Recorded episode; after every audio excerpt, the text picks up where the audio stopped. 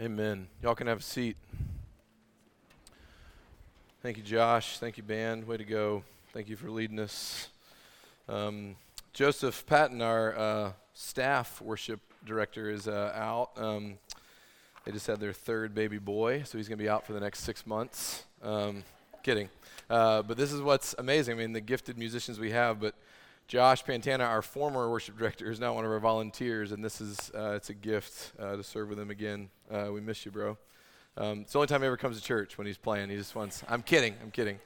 Um, but it's a joy. Um, we are uh, almost done with a short little sermon series that we have been calling um, "The Questions That God Asks."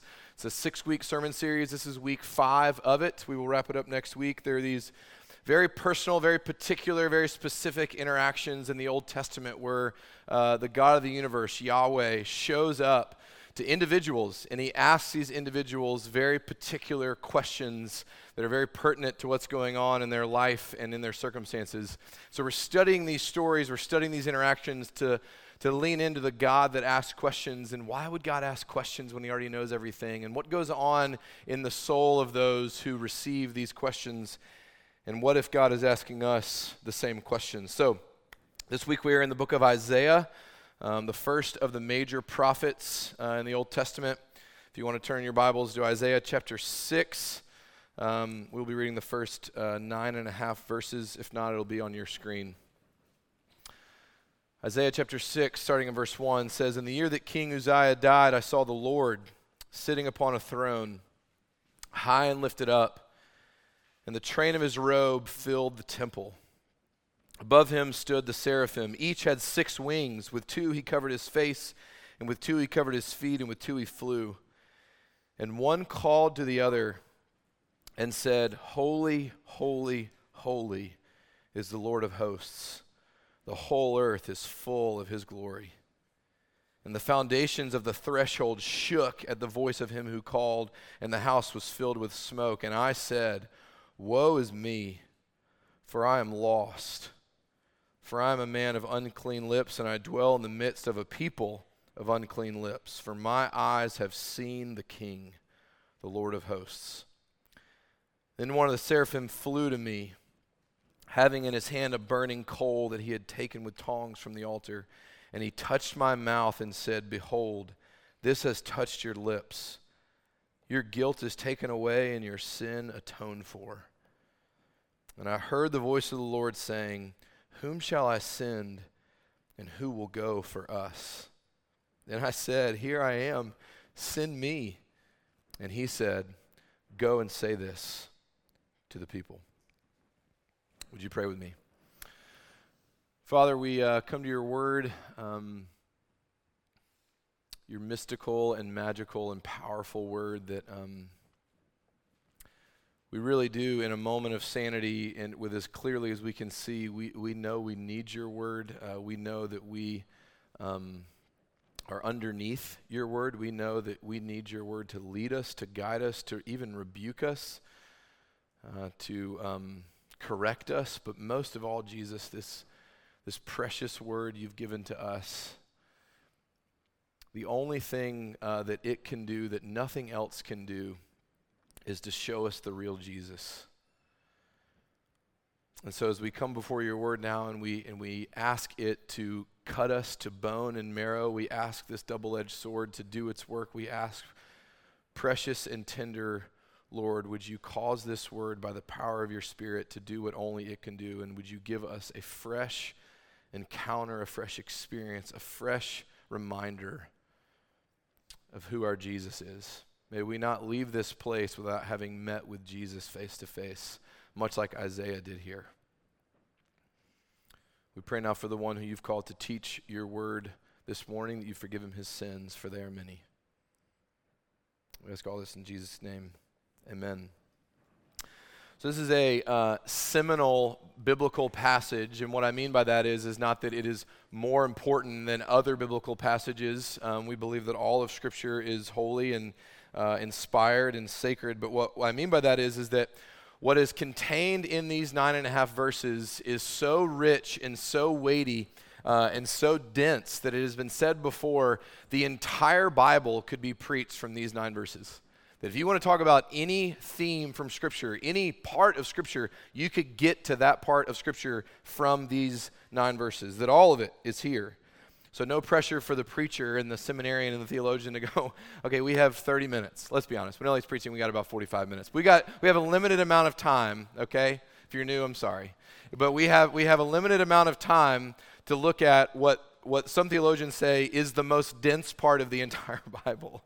Uh, and so all of my seminary professors, all of my preaching professors would say, hey, if you're going to come preach this seminal passage, don't screw it up, okay? Because there's a lot here, there's a lot to be said. Just don't, don't go off the rails too much. So we're going to look at what it says to us.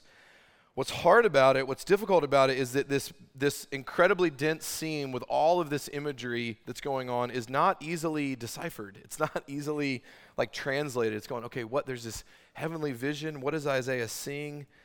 But what we just saw was literally a window into the heavenly throne room. This is us. This is Isaiah getting to peel back the curtain into heaven. The description intentionally leaves more unsaid than said. And so we come to this passage and we maybe know that it is saying a lot, but we also maybe have a whole lot of questions. That's intentional. It's because to poke our head into heaven, to poke our eyes behind the curtain of the throne room of heaven is mysterious and it's divine, and we would be we would be arrogant to think that if we could just peek our head into heaven, that it would all make sense and we could fully understand it with our finite minds, that it wouldn't leave stuff unsaid and stuff unexplained, and it wouldn't leave stuff mysteriously wanting for us. Isaiah, even, is the one who sees the vision, and he has this vision that is so otherworldly, it's difficult for him as he pens these words to find adequate words to describe the description of what he saw. Listen, listen to his attempt to put in human terms the, def, the, the divine, infinite vision that he just saw with his finite, limited eyes. Listen to what he says. The opening description I saw the Lord sitting upon a throne, high and lifted up, and the train of his robe, that's, that's the end of his royal robe, filled the temple. Okay? Above him stood the seraphim. You've never heard of a seraphim, okay? That word literally just means burning thing. Okay, so he sees these fiery creatures, and listen to the description of them. Each had six wings. You never see anything like that. And listen to what they're doing. With two, they covered their face. With two, he covered his feet. And with two, he flew. So we should be going, okay, this, this is some like Marvel movie that meets sci fi, uh, divine, heavenly image. Like, what did we just witness? The picture that Isaiah paints for us, he's trying to find the words. It strikes awe, it strikes terror into the heart of the reader. And the reader and the listener gets the idea that maybe Isaiah just got a little bit too close to the majestic. That's, that's what we're meant to feel. Maybe he's seen something that's beyond what we know to be familiar in our own experience. Maybe he's seen something from a different sphere, from a different dimension that doesn't make any sense to us maybe there's more than meets the eye than what we normally see in our own world. And so Isaiah is having a hard time finding a description of the inner sanctum of the temple where God dwells. This is the throne room. This vision unveils the windows of heaven, and here's what he sees. Here is what we are clearly told he sees the king sitting on a throne, high above the rest, being worshiped by angelic seraphims and all of the mystery and majesty with this scene that goes with it. So, with all of the unknown, with all of the questions like, what are these creatures? And the train of his robe fills the temple, and what is it, what's going on? Here's what is central. Here's what Isaiah sets apart in a poetic way, if you read it in your Bibles and you saw it. Here's what he heard. Here's the song he heard singing. He's trying to describe the scene, but he goes, I know what I heard. And that, that is what Isaiah is left with. I know the song they were singing. And here's what we're told in verse 3 and one called to another. That is, the seraphim are singing back and forth, echoing in the chamber, yelling out, singing out, crying out this phrase Holy, holy, holy is the Lord of hosts. The whole earth is full of his glory. So, in Scripture, um, especially in the Old Testament, there are uh, ways that a writer could emphasize something. They, they, you know, they're writing um, on, on, these ancient scrolls and they're writing, and it's tough for them to draw the uh, eye of the reader or the attention of the reader into something that they really want to emphasize and something that they really want the reader to walk away with to know this is a really important thing you know, bold and highlighter and italics and underline, and we've got, you know, emojis now that we can, you know, try to add some emphasis to different things. Here's how Old Testament writers, the main way at the grammar level, at the word level, that they would draw attention to something that they really wanted you to know, they would repeat it. Repetition equals emphasis in the Old Testament. And in fact, if you really wanted, if you really wanted to emphasize something, you would repeat it twice. So King David later on well, it's actually before this, King David in the book of 2 Samuel, when his son Absalom is chasing him and his son dies. Absalom, it's a, it's a, it's a broken father son story, and his son's trying to take the throne. And then David hears that Absalom has died in the battle.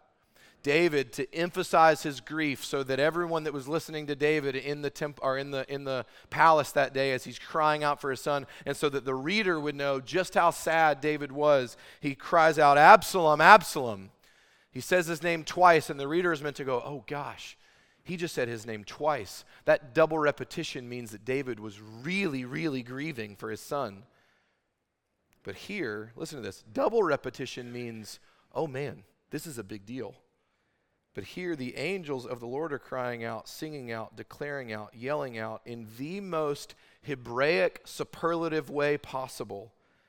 They say this Holy, holy, holy. Now, some of that gets lost on us, especially if you were raised in the church and you've heard holy, holy, holy, yeah, yeah, yeah, holy, holy, holy. But like that sounds so boring. They're just repeating the same word. It sounds like a bad worship song. Like they're just, you know, saying the same word over and over again. But here, that's not what's happening. The angels are obsessing over and adoring the God that they are in the throne room with for his singularly superlative attribute. And here's what I mean by this the holiness of God is the only attribute in Scripture that is repeated in the emphatic triple repetition. It's the only attribute of God that any creature, any being, or any writer says is worth a superlative mention of the triple repetition. The angels aren't sing, uh, flying around, singing around, singing love, love, love, although God is love. The angels aren't singing around and flying around saying mercy, mercy, mercy. It doesn't even say that they're flying around singing out power, power, power. Even though the Lord is all of those things and has all of those attributes. And if you were to say God is love or God is merciful or God is powerful, yes, that's true. But the Lord, above everything else, is holy. The angels could not emphasize it anymore. It is the most emphasized attribute of God in all of Scripture. God is not just holy. God's not just holy, holy. God is holy, holy, holy. So, what does it mean?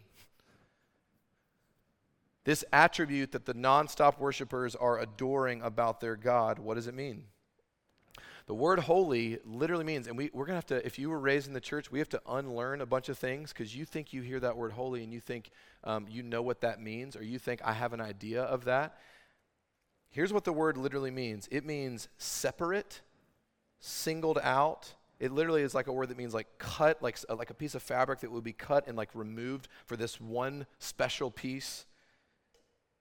And here's what it's saying God's supreme, holy, holy, holiness means that the God of the Bible is supremely different, supremely separate, supremely singled out. He is utterly other when compared to anything else. God's absolute holiness reveals how separate he is, how different he is, how totally other he is, especially in comparison to anything in the created world. Another way to say this very bluntly is you've never met or seen anything like him. God is not like the other gods. Maybe better news God is not like you. It's trying to say to you, you don't know someone like this. He doesn't act like you act. He doesn't think like you think. He doesn't treat people like you treat people. He is utterly, he's not just holy from you. He's not just separate from you. He's not just different than you. He's holy, holy, holy, different than you. If you grew up in church, it's easy to think, it's easy to hear the word, oh, God is holy. And that term is so, it, it falls, at least semantically for many of us, into this really boring category. Like holiness is this description of this static thing. Like God is this unique statue that we just stick up on the shelf and we go, man, that looks different than all the other statues. He's just kind of up there and different and separate and holy and pure and clean. And I guess I guess I'm supposed to join the angel song and go, yeah, holy, holy, holy. That's that's kind of lame though to me. Is how we think about it. But holiness is not static holiness is dynamic. And here's what I mean by that the angels are not saying to God, Holy, holy, holy, because they're just watching this immovable thing that they are worshiping.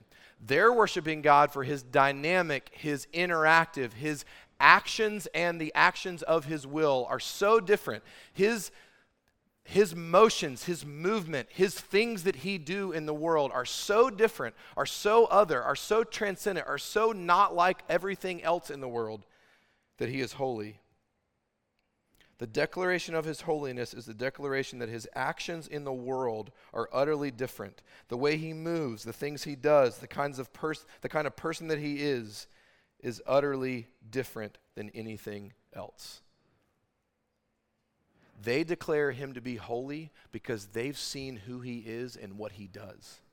And they're going, no one in the world is like this God. Not just because he's up there and he's pure white and you can't look at him. No, no, no. The angels are watching his actions in the world and what he's done and who he is and how he interacts with the created world. And they're going, there's nobody like you. We've seen what you do. We've seen how you act. We've seen how you treat your people. We've seen what your hands have done. That's what we just sang. They can't get over what he does, and that's why they declare him to be holy, holy, holy. The way the Psalms teach us to sing about God's holiness is by asking this rhetorical question Who is like our God? We don't have a God that deals with people this way. We don't have a supreme being in any other religion that treats people this way. Holy, holy, holy is the Lord of hosts. So if that's true about him, if he really is dynamically and utterly different than the created order, what makes him holy? What are the things that he has done or does that these angels see about him and that we know about him? What does this passage show us that teaches us about just how utterly different he is? That he's a different kind of God, that you've never met anything or anyone like him? Well, the first thing that God's holiness um, is, is, is shown to us to do in this passage is that God's holiness undoes us. How do we see that? This is really important. I want us to look back at Isaiah's guttural, unprompted, uninstructed response after he beholds the Lord and his holiness in his throne room. Okay, this is really important. That when we see Isaiah's response, please note in your mind, no one is telling him what to do. Okay? He's not walking back to the VIP section behind the show in the green room and having all the little people go, All right, now when you meet him, you have to respond this way. When you go to him, make sure you don't say these things. Make sure you say these things. No one is coaching Isaiah, no one is telling him how to respond. And look at what he does. Verse 5 He's seen the Lord in his holiness, and his unprompted response is this Woe is me for I am lost. For I am a man of unclean lips, and I dwell in the midst of a people of unclean lips. For my eyes have seen the King, the Lord of hosts. First thing Isaiah says is, Woe is me. Woe, it's not woke, woe is me, is a biblical word for a divine curse, a divine punishment. It's saying, I am going to be decimated, and I deserve to be decimated. It's a divine smiting towards someone who is so evil, they deserve divine wrath. And Isaiah is saying about himself, I deserve to be wiped out. In the presence of this God, I deserve to be wiped out. And again, no one told him to say that. No one said, hey, that God up there, he's got a really fragile ego. He really wants you to be afraid of him. And when you see him, make sure you just give the lip service to say, hey, I deserve your punishment. That didn't happen. In the previous chapter, this is, this is amazing. In the previous chapter, Isaiah chapter 5, Isaiah for five chapters has been the prophet of the Lord. You know, the prophet did? They were God's mouthpiece to God's people, they were God's megaphone to God's people. In the previous chapter, God has given Isaiah a message to the people of Israel. And five, no, six times in Isaiah chapter 5, six times in the previous chapter, Isaiah gives woes to the people of Israel, gives covenant divine curses to the people of God for their idolatry, for their sin, for their rebellion, for all that is for all their injustice. He's saying, Woe to you people for this, and woe to you people for that, and woe to you people for worshiping other gods, and woe to you people for all the sin that you've committed in the rebellion against your God. And he's right in doing that. But then the seventh woe of Isaiah, the seventh time in this section that Isaiah pronounces a woe, pronounces a judgment, pronounces a covenant curse onto somebody, he's not talking to them anymore. He says, Woe is me. Woe to myself because I have encountered the holy. Not one time in the rest of the book does Isaiah give a woe to the people. He was full of them in chapter 6, or chapter 5. He had six of them. The seventh one, the completed one, the perfect one, it's all about him. I've seen the holy now. I'm done giving woes to the people. We'll, we'll be in this together, let's say. There's such a resistance to this. I know, I, I, know, especially in our cultural time and our cultural way, that you go, No, Isaiah, you're not a bad guy. Why, why, woe is you? No, dude, you're good. You, you, don't need, you don't need to be afraid of God. If you're afraid of God, you've got the wrong picture of God, and that's, that's Freudian of you, that you, you just imagine that about yourself. And no, we, let's just rip Isaiah 6 out. Let's just, why, don't, why, don't, why do we have to talk about Isaiah calling down covenant curses on himself when he sees the holiness of God? But here's what I would say to you you can rip Isaiah 6 out of your Bible. Go for it. You can't get through the rest of Scripture without seeing this same interaction all over the place. You're going to have to rip. I know it's angering, isn't it? I know. Throw that phone. But if you if you if you want to get close to the God of the Bible, this is what happens. Happens everywhere in scripture. The moment God's glory is revealed to people, people become instantly aware of their unworthiness, and no one tells them to do it. This is not unique to Isaiah. It happens to Adam and Eve in the garden. Happens to Job when, he's, when the Lord reveals himself to Job at the end of Job. Happens to Moses at the burning bush. Happens to Peter in a boat. Happens to Paul on the road to Damascus. It happens start to finish. The Lord shows you a glimpse of his glory, and everybody that encounters that in this, in this sense is undone. And again, they're not studying all the interactions that happened before them and going, oh, I think this is how I'm supposed to react when I see someone like this. This is what happens to the natural man when they encounter the supernatural God. In the words of Charles Spurgeon, one of my favorite dead guys, he says this Truly, it is but a thin veil that hides the sinfulness of our hearts from our own eyes, but the breath of God sweeps it away. And all God has to do is show you a glimpse of his glory. And this is what, start to finish in Scripture, this is how people respond when they encounter the holy.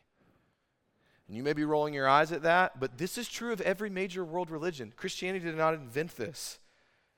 You get close to the supreme power, you get close to the transcendent God, and His holiness, His otherness, it makes you instantly aware of your inadequacy. And you, and, and you might be going, well, I don't, I don't really understand that. Like, I, maybe I've never, you know, encountered God like this, but I don't know that I would feel inadequate when I'm with him. And here's what I would say. Fine, remove some divine idea of this. You and I do this on a human level. When we are forced to compare ourselves to someone better than us, we feel threatened by them. Like, how did you feel about the smartest kid in your algebra class in high school?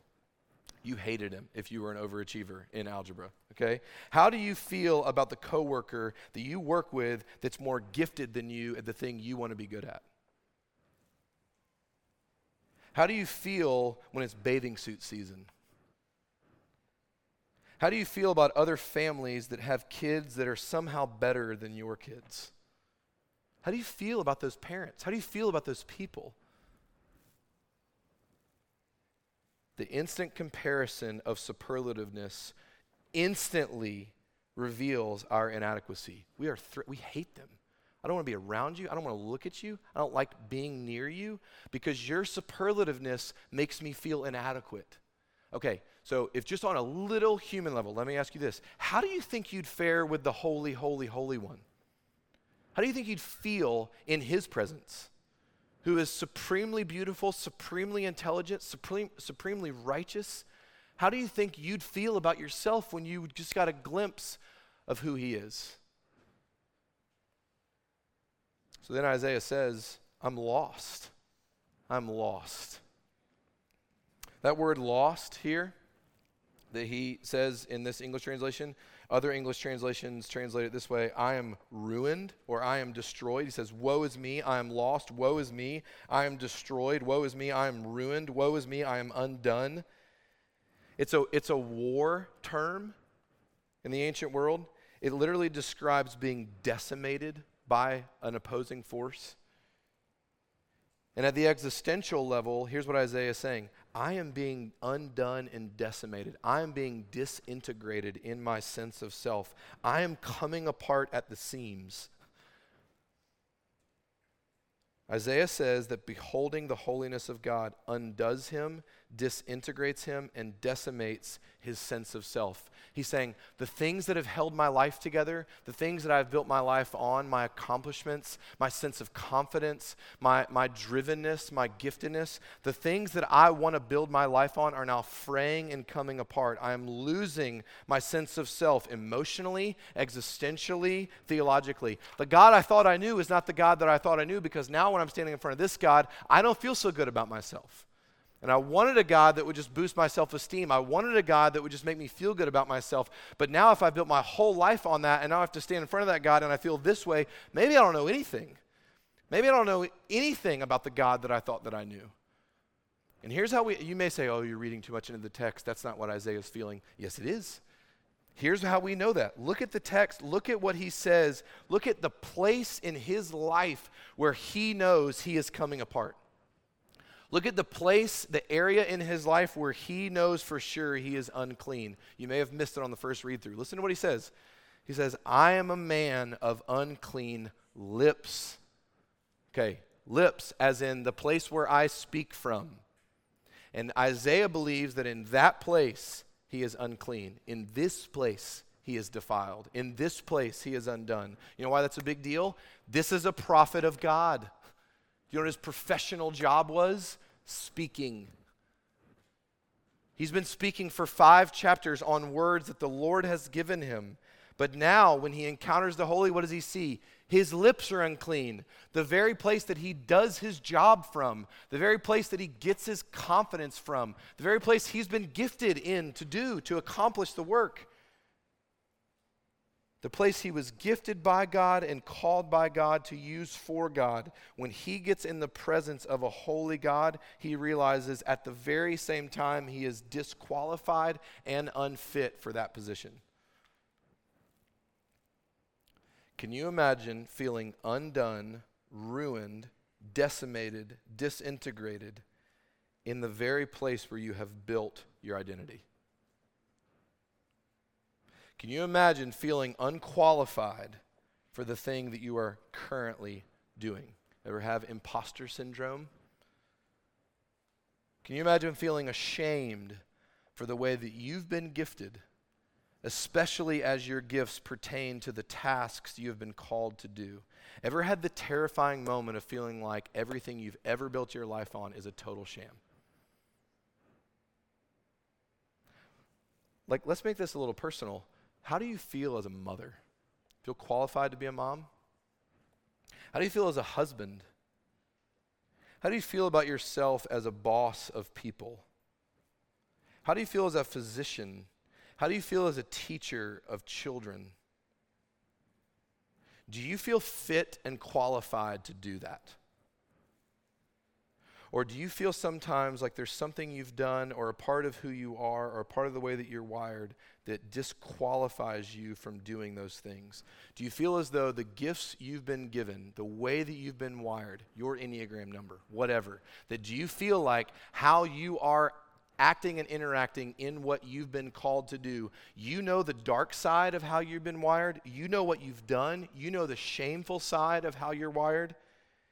And so, even if everyone else believes that you're doing great at what you do, you know deep down that if they knew what you knew, they would say to you too, Woe is you.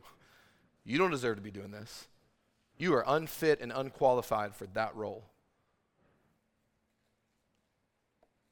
So, we're going to leave Isaiah there for a minute in the dirt, okay? We're going to skip ahead to the end of this passage. Isaiah is disintegrated and full of shame. But now let's skip ahead. Can you? I hope. I hope uh, you're feeling what he was feeling just a little bit. And then the second thing we see God's holiness doing, the second thing we see God's holiness revealed as holy to do in this passage, comes from his question in verse 8 and 9. We skip ahead to the end of the passage. Darren says, verse 8 and 9, he says, And I heard the voice of the Lord saying, Whom shall I send? And who will go for us? Then I said, Here I am, send me. And he, that's the Lord, said, Go and say to this people. Okay, Isaiah's in the dirt. We've skipped ahead. And here's what we're going to study real quick. Uh, this holy God has a mission. This holy God has an agenda. What is it? And here's, here's what it is the holy God longs to spread his glory to the ends of the earth. The holy God is so good and so beautiful, he wants to share his glory with the world. He wants to relay his healing power to the ends of the earth. And so he's asking a question. He's enlisting volunteers, which, by the way, is comical when you realize Isaiah is the only one there. The Lord's going, Who will I send? It's like there's one person in the class. Like, who's going to go for us? Okay? The Lord's going, Who's going to join us on this mission of sharing my glory, sharing my beauty with the world? What's interesting, if you go back to the angel's song in verse 3, Holy, Holy, Holy is the Lord of hosts, then they say, after that first line, Holy, Holy, Holy is the Lord of hosts, and they say, The whole earth is full of his glory. What's interesting at the Hebrew original language level of the Old Testament, uh, there's no verb in that second line. All that it says in Hebrew is, Holy, holy, holy is Lord God Almighty. And then it says, the whole earth full of his glory. And you may go, okay, well, that's not a big deal. Like, but here's what that means for the translators of English versions. Translators have to supply a verb there. So it matters what tense should the verb be in, right? Is it uh, the whole earth was full of his glory, but it's not anymore. The whole earth is currently full of his glory, there's nothing left to do. Or the whole earth will be full of his glory one day. And it's hard. Okay, so we're dealing with heavenly throne room. Like these angelic beings are not constrained by space or time.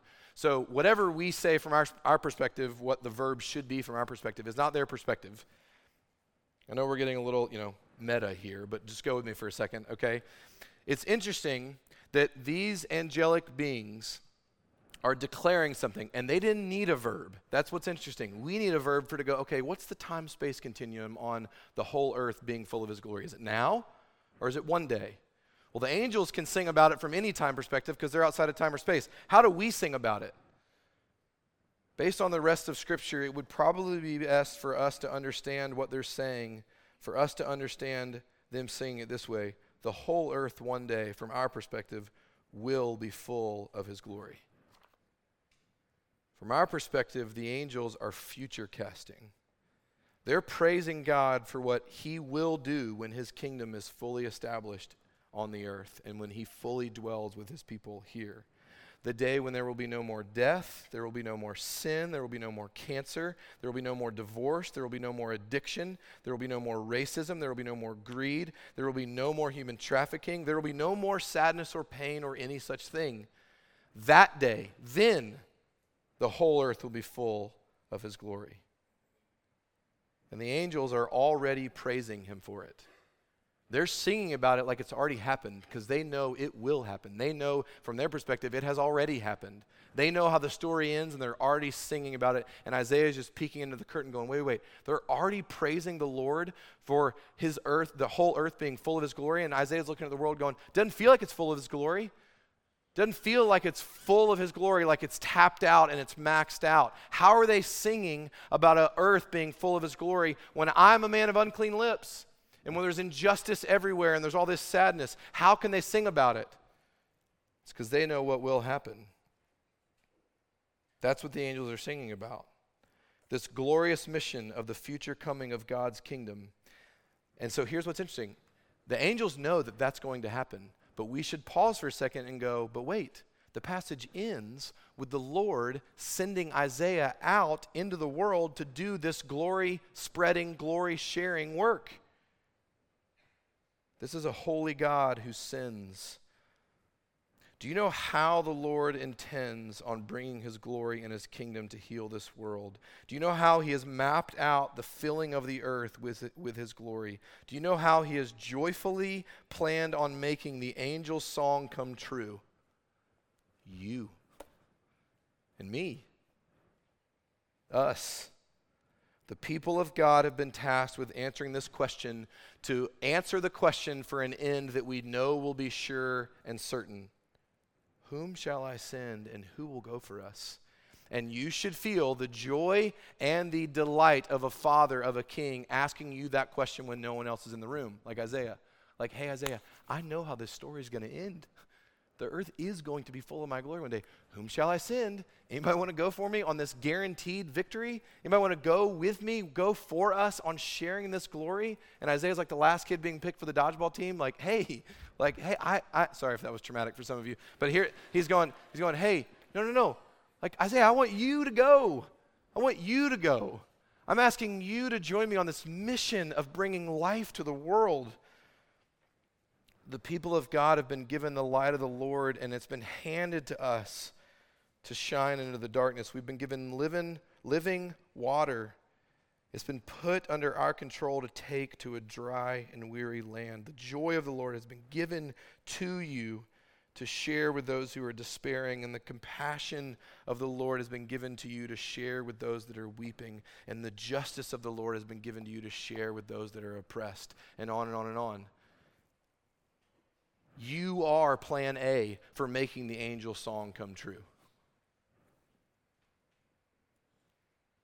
But if you're following along with the story so far, you should be asking, maybe I haven't explained it well enough if you're not asking it, but you may be asking a very logical question. How can a man with unclean lips, with his face in the dirt, be the one to go and speak and share the glory of the Lord with the world? How can a man who has been undone by his own inadequacy be the very same person to go and speak and join the Lord in the mission to heal the world? This is where we see the third thing that the holy God does. Look with me again at this middle scene of the, of the, of the interaction, verse 5 through 7 says, And I said, Woe is me, for I am lost, for I am a man of unclean lips, and I dwell in the midst of a people of unclean lips, for my eyes have seen the King, the Lord of hosts. Then one of the seraphim flew to me, having in his hand a burning coal that he had taken with tongs from the altar, and he touched my mouth and said, Behold, this has touched your lips. Your guilt is taken away and your sin atoned for. Okay, this holy God that undoes us and this holy God that sends us is also the holy God that atones for us. With all this imagery in the scene, like the angel taking the burning coal, and what was the what was why was it burning, and what was the altar, and what is this seraphim, this burning thing that's flying at me?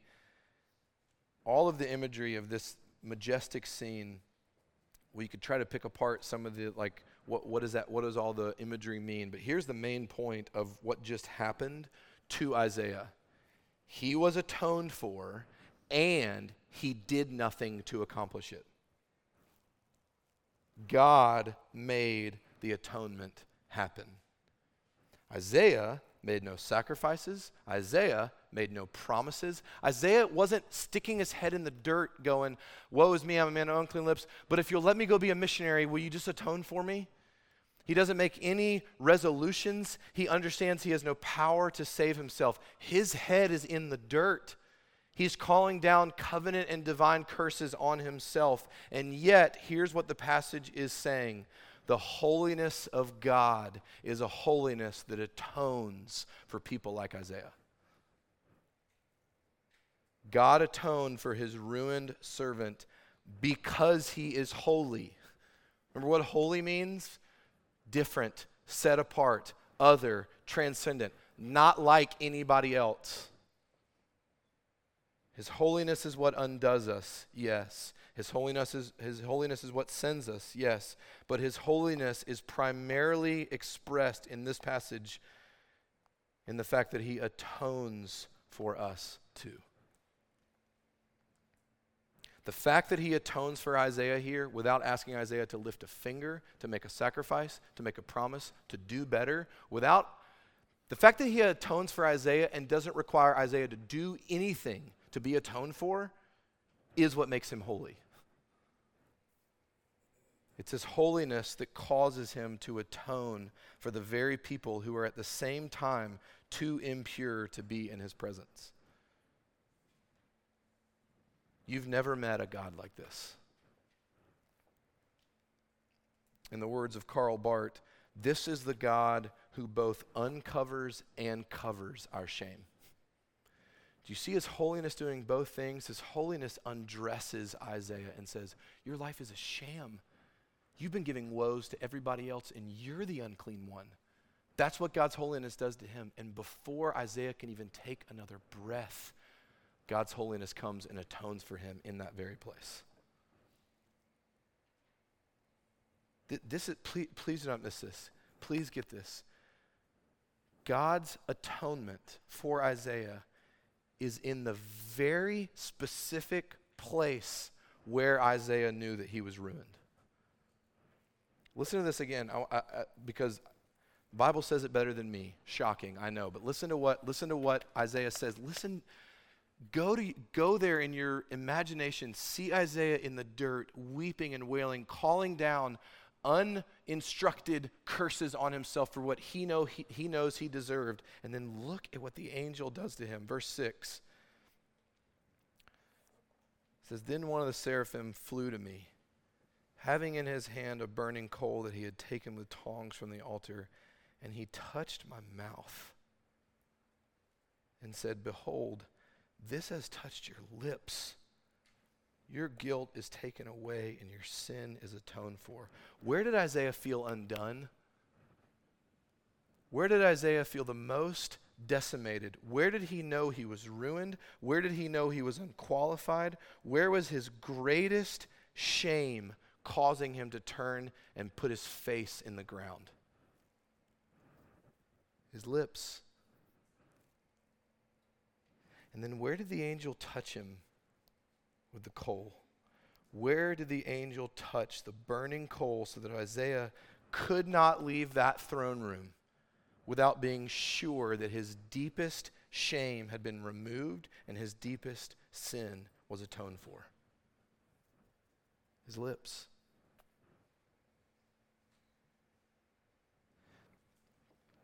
This is unspeakably tender and precious from the Holy God. He touches Isaiah with his atonement in the very place where Isaiah knew his deepest guilt and shame. Can you imagine this for yourself? I know this is painful. I, I know this, this is scary to do, but here's what I want you to do. If you need to close your eyes, do it.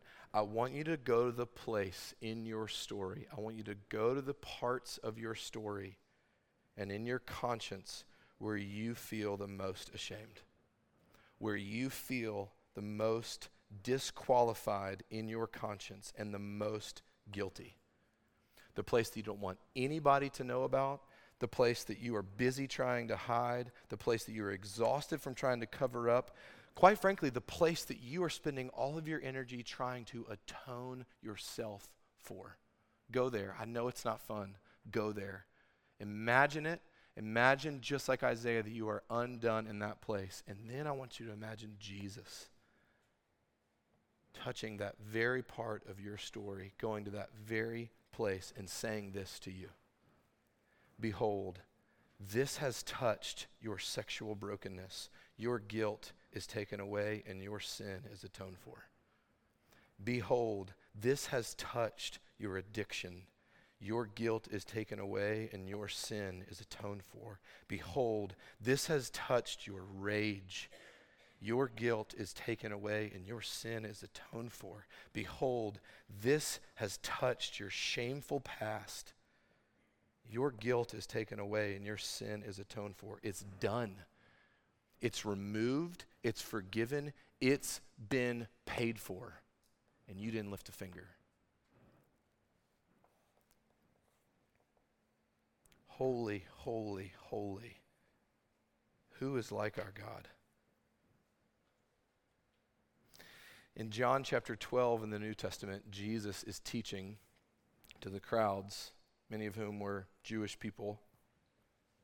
And they would have known this story of Isaiah from Isaiah chapter 6.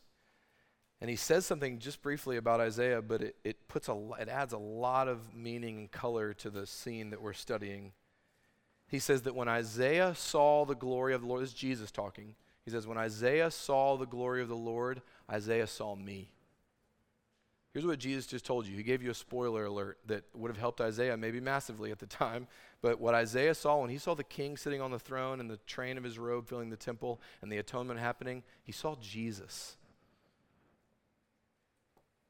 Isaiah saw the king who would one day come and would one day atone, not just for Isaiah, but atone for all of God's people. Isaiah saw a holy king who was also full of mercy. And so here's what happens Isaiah goes, and I mean this instantly, from unqualified for the mission to qualified for the mission. And he did nothing to earn it in the very lips that just a moment before were formerly cursed and unclean, they have now been atoned for. And now he is called to go and speak for the Lord. That's why verse 9 is a very important part of this passage. Because he says, Hey, Isaiah, go and speak this to the people. Like, I want you to use that thing. I want you to use that part of your story where you felt the most shame that I've now paid for. I want you, you to use that place Use that part of your story that I've redeemed in you, that I've paid for in you, that I've covered in you. Use that. Use that, that mouth. Use those lips to go and tell the world about my glory.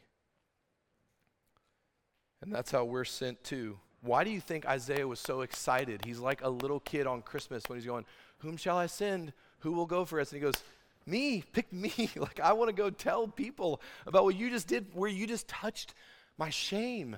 I want to go tell people about the glory that I just experienced. And that's the glory we take to the ends of the earth. Come and listen to what my Jesus has done for me. Come and listen to the mercy I've been shown in the place of my deepest shame. Come and join me in the mission of telling the world about this holy God and this holy King. Let's pray. Jesus, uh, we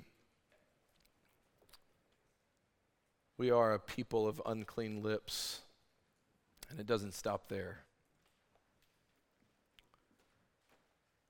Many of us don't have to reach very far into our past to know a place where we feel decimated and undone, to know the sins that haunt us and the accusations that taunt us from things we've done. And so, Jesus, in your mercy, Jesus, in your tenderness, would you come and touch a hot coal to the places in our story where we know we are unqualified for the mission? Would we rise up with Isaiah in great gratitude, awe, and joy at the God who sends formerly disqualified people into the world to share the glory of the Holy King? Jesus, you are holy. We don't even have a clue of how true that is. This morning, as we close in worship, would you, um, wherever we particularly need it, would you whisper to us in the place where we need to see just how unlike the other gods you are. Holy, holy, holy is Lord of hosts. Thank you, Jesus, for your atonement for us. We ask all this in your name. Amen.